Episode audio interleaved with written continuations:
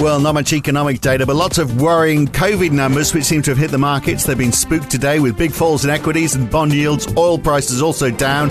A touch of the Delta blues, you could say. We'll look at why there's so much concern. And to add to the list of things to worry about, let's add China, with evidence suggesting that Chinese nationals were involved in the hacking of Microsoft early in the year and allegations that the state knew about it. Could this make Australia-China relations sour even more? It's Tuesday, the 20th of July, 2021. It's the morning call from NAB. Good morning. Well, big falls in equities. The Dow down 2.3%. The S&P 500 losing 2.1%. 1.3% off the NASDAQ. The Eurostox 50 down 2.7%. The DAX down almost as much. 2.3% down for the FTSE 100. And wait for this, 10 basis points off 10-year treasuries in the US, down to 1.19%, the lowest since February. Yields down about the same amount in Canada as well, and 7 basis points off 10-year gilt yields to 0.56%. German 10-year Bunds fell to minus 0.39%. In both cases, the lowest in the last 5 months. The US dollar is up. It climbed almost 0.4%, but it's lost more than half of that now on the DXY. It's been a bad session for the Aussie dollar. It was down around 1%, down 0.8% now. It got below 73.3 US cents, the lowest it's been since November. The Kiwi dollar was also 1% down, 0.9% down now, so it's regained just a little bit. The Canadian dollar also taking a 1.1% hit, 0.7% off cable. The US dollar 0.5% down on the Japanese yen, and big falls in oil, 6.8% off Brent. WTI 7.6% down, so there's a lot happening there. Here's NAB's Tapas Strickland in Sydney.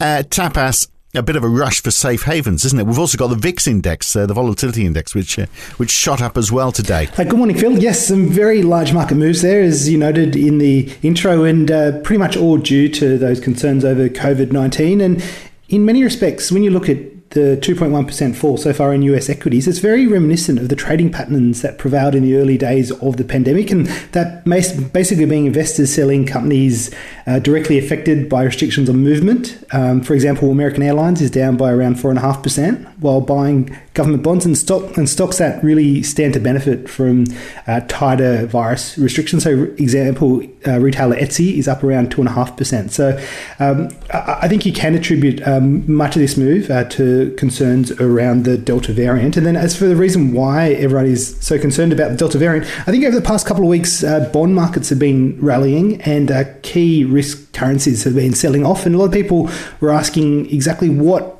is the FX market and what is the bond market seeing that the equity market isn't.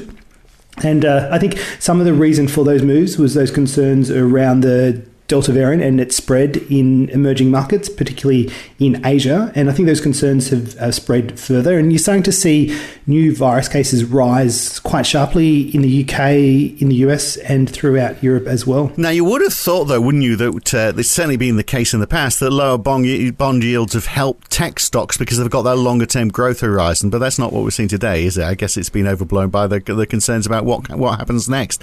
Because, you know, we've got Apple down 2.8%, Microsoft has lost 1.5%. You know, banks are down. We expect that. Oil stocks down as well. It is right across the board this morning. Definitely, and I think it's also just worth noting this fall in equities also comes after a period of a lot of questioning about where the valuations are in terms of equities. Mm.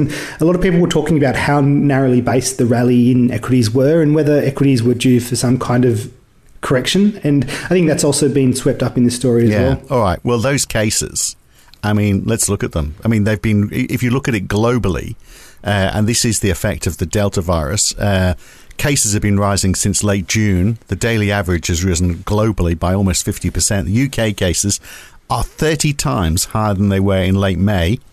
The New York Times this morning is reporting that Arkansas, Florida, Louisiana and Nevada, they're all areas of concern because they've seen cases more than double in the last 2 weeks, and hospitalizations are up 70%. Because there's a lot of people not vaccinated there. That's why they're seeing it following through to hospitalizations. And there's a real slowdown in vaccine take-ups as well, despite this spread of the variant. There's a lot for Australia to learn from all of this, I think. Definitely. And I just thought it was interesting that on the UK's Freedom Day, that the UK PM is in isolation and the US CDC is warning not to travel to the UK due to the Delta outbreak. So it seems like the the recovery or the pace of the recovery that markets had been pricing in might have to be shifted out by a quarter until you get that vaccination rate up high enough. So the UK has now vaccinated, I think, about 68% of its adult population and is still seeing that dramatic rise in cases. So in terms of lessons for Australia, it really shows you that while the vaccines are very effective against hospitalisation, and we've listed those a degree of efficacy on this morning call before, but just to reminder that the AstraZeneca vaccine is about 93% effective against hospitalisation, and Pfizer is about 96% effective against hospitalisation. They only give 60% effective protection against infection. So effectively, you can be fully vaccinated, still have the virus, not have a severe case, but also still be able to transmit the virus as well. Yeah, exactly. And that's clearly what's happening in the UK. And then you had the UK's chief scientific advisor saying 60% of those people in hospital who are fighting COVID right now, even though it's a lot less than they've seen in previous waves in hospital, but 60% of those have actually had 2 doses of the vaccine. So that's concerning. But the death rate is very low.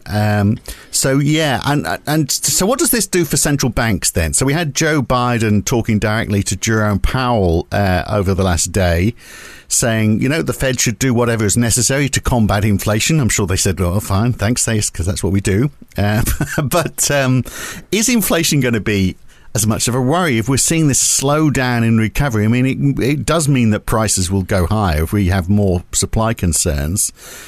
But it also means, obviously, jobs recovery is going to slow right down as well. So it sort of just puts paid to Jerome Powell's approach, doesn't it, to say, we've got to be in this for the long haul.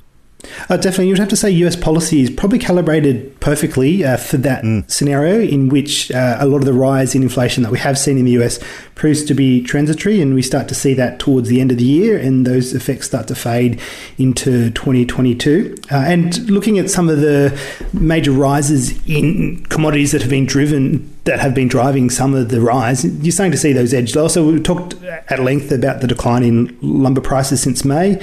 Add into that mix some notion of used car sales starting to edge lower as well. So there's some good reasons to think that a lot of those transitory components will start to fade from here. Now, oil, we were saying yesterday that the OPEC deal wasn't so overwhelming that there'd be much of a reaction. But I mean, we've seen a bit of reaction today. But how much of that? Big falls in oil prices. But how much of that is to do with this OPEC agreement, which we sort of knew that was coming? And it is, as I said yesterday, it's incremental, and they could meet again in a few months and change their mind over it. So how much of it is to do with that, and how much is it to do with concerns about a lack of demand because of everything else that we've been seeing today? It's really a combination of the two. And just to reiterate what OPEC agreed to, I think they agreed to increase oil production by about 400,000 barrels. But at the same time, all those concerns around the spread of the Delta variant is really stoking that broader risk-off mood in markets, and about the potential for fresh mobility restrictions in many parts of Asia will likely push back that oil recovery. Then to add to all of this concern, China woes. So that Microsoft exchange hack that we saw earlier this year has now been tied to China. Joe Biden says the government is not doing it, but it is protecting whoever's doing it, maybe even accommodating those who are doing it. And then you had the US Secretary of State saying responsible states don't harbour cyber criminals. Add to that, the unanswered questions around COVID-19, and we really could see this this relationship, the West relationship with China, sour more, couldn't we? And I wonder what that's going to do for Australia-China tensions. Definitely. So for Australia-China tensions, and indeed New Zealand-China tensions, yes. I don't think they're likely to improve against this kind of backdrop there. But also interesting that although those headlines came out, I don't think there was any sections levied against China. And really, it was more about raising its concerns with Beijing and bringing it more into the open there. So nothing concrete to come out of it, but just reiterates the intense rivalry that is occurring between China and the US and its allies. Yeah. Now, look, if we want, because it's all been bad news this morning. So how about some good news? The coronavirus recession in the US lasted only 2 months, March and April last year. So that makes it the shortest recession in history, according to the National Bureau of Economic Research's Business Cycle Dating Committee. and who decide apparently how long recessions are, you know, what the official definition of them is. But this is semantics, isn't it? Because, I mean, we're not back to pre-pandemic levels now. So it just shows what a useless definition a recession is, really. I mean, we've still got 6.8 million people who were unemployed who aren't unemployed now in the United States. So who cares if it was a short recession? It was a bad one. Oh, yes, it was a very short, sharp recession, but I think also just given that the recession was only two months long in their view, it also suggests the recession has been quite unique and really hard to put into the kind of traditional boxes that we think of: a recession, a recovery, a trough in activity, and then a rebound. I think for policy, that makes it very, very hard. In many places of the world, while the US obviously still has payroll still, 6.5 million below pre-pandemic levels, in places like Australia, you have employment above pre-pandemic, and the same thing in New Zealand as well. So exactly how do you calibrate policy in that environment when you have had a short, sharp recession? And I think that is what markets have been struggling with over the past 6 months or so. Yeah, but I mean, the one takeout from all of these numbers that we're seeing now is that vaccines do work, isn't it? Because even though we are seeing, in the UK, for example, this big rise in numbers, we're not seeing the same rise in hospitalizations and certainly not the same number of fatalities. Indeed. And I think that's the key takeaway. So while there has been definitely risk off today, I think generally that vaccine story still paints a very positive picture about the outlook there. And while you noted in the UK, you're starting to see some of the people within the hospital having been fully vaccinated. In the US, most of the patients that are being treated in hospital, about 97% of them are unvaccinated or only partially vaccinated. So it's still telling that broad positive story about vaccines. Well, the issue in the United States is those states where the vaccine level take-up is very low, isn't it? Which coincidentally seem to be the states that voted for the former president for whatever reason. Look, today the RBA minutes. Hasn't Philip Lowe sort of said it all? We also get the consumer confidence numbers in Oz as well. So there might be a little less confidence right now, it might be fair to say. Yes, and I think the RBA minutes are worth looking at in the context of recent media articles. So yesterday, there was one article in the AFR and on the weekend in the Australian about how the RBA could react if Sydney and if Victoria were to go into a protracted lockdown that extended into August.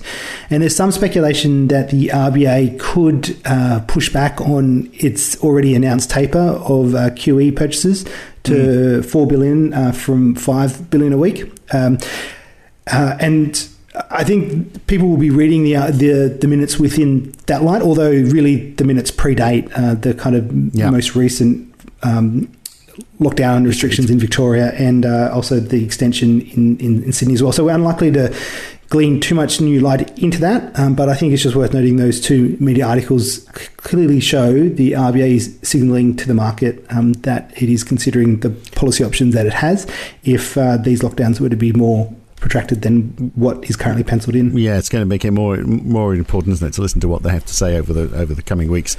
We also get the PBOC's loan prime rate, Japan's CPI today, US building permits and housing starts.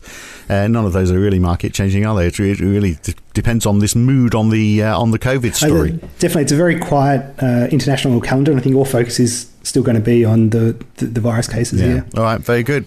Nice to talk, Tapas. Catch you again very soon. Thank you. Cheers. Thanks, Phil. I wish I could play the slide guitar so I could give you a bit of the Delta blues to play out with today, but I can't.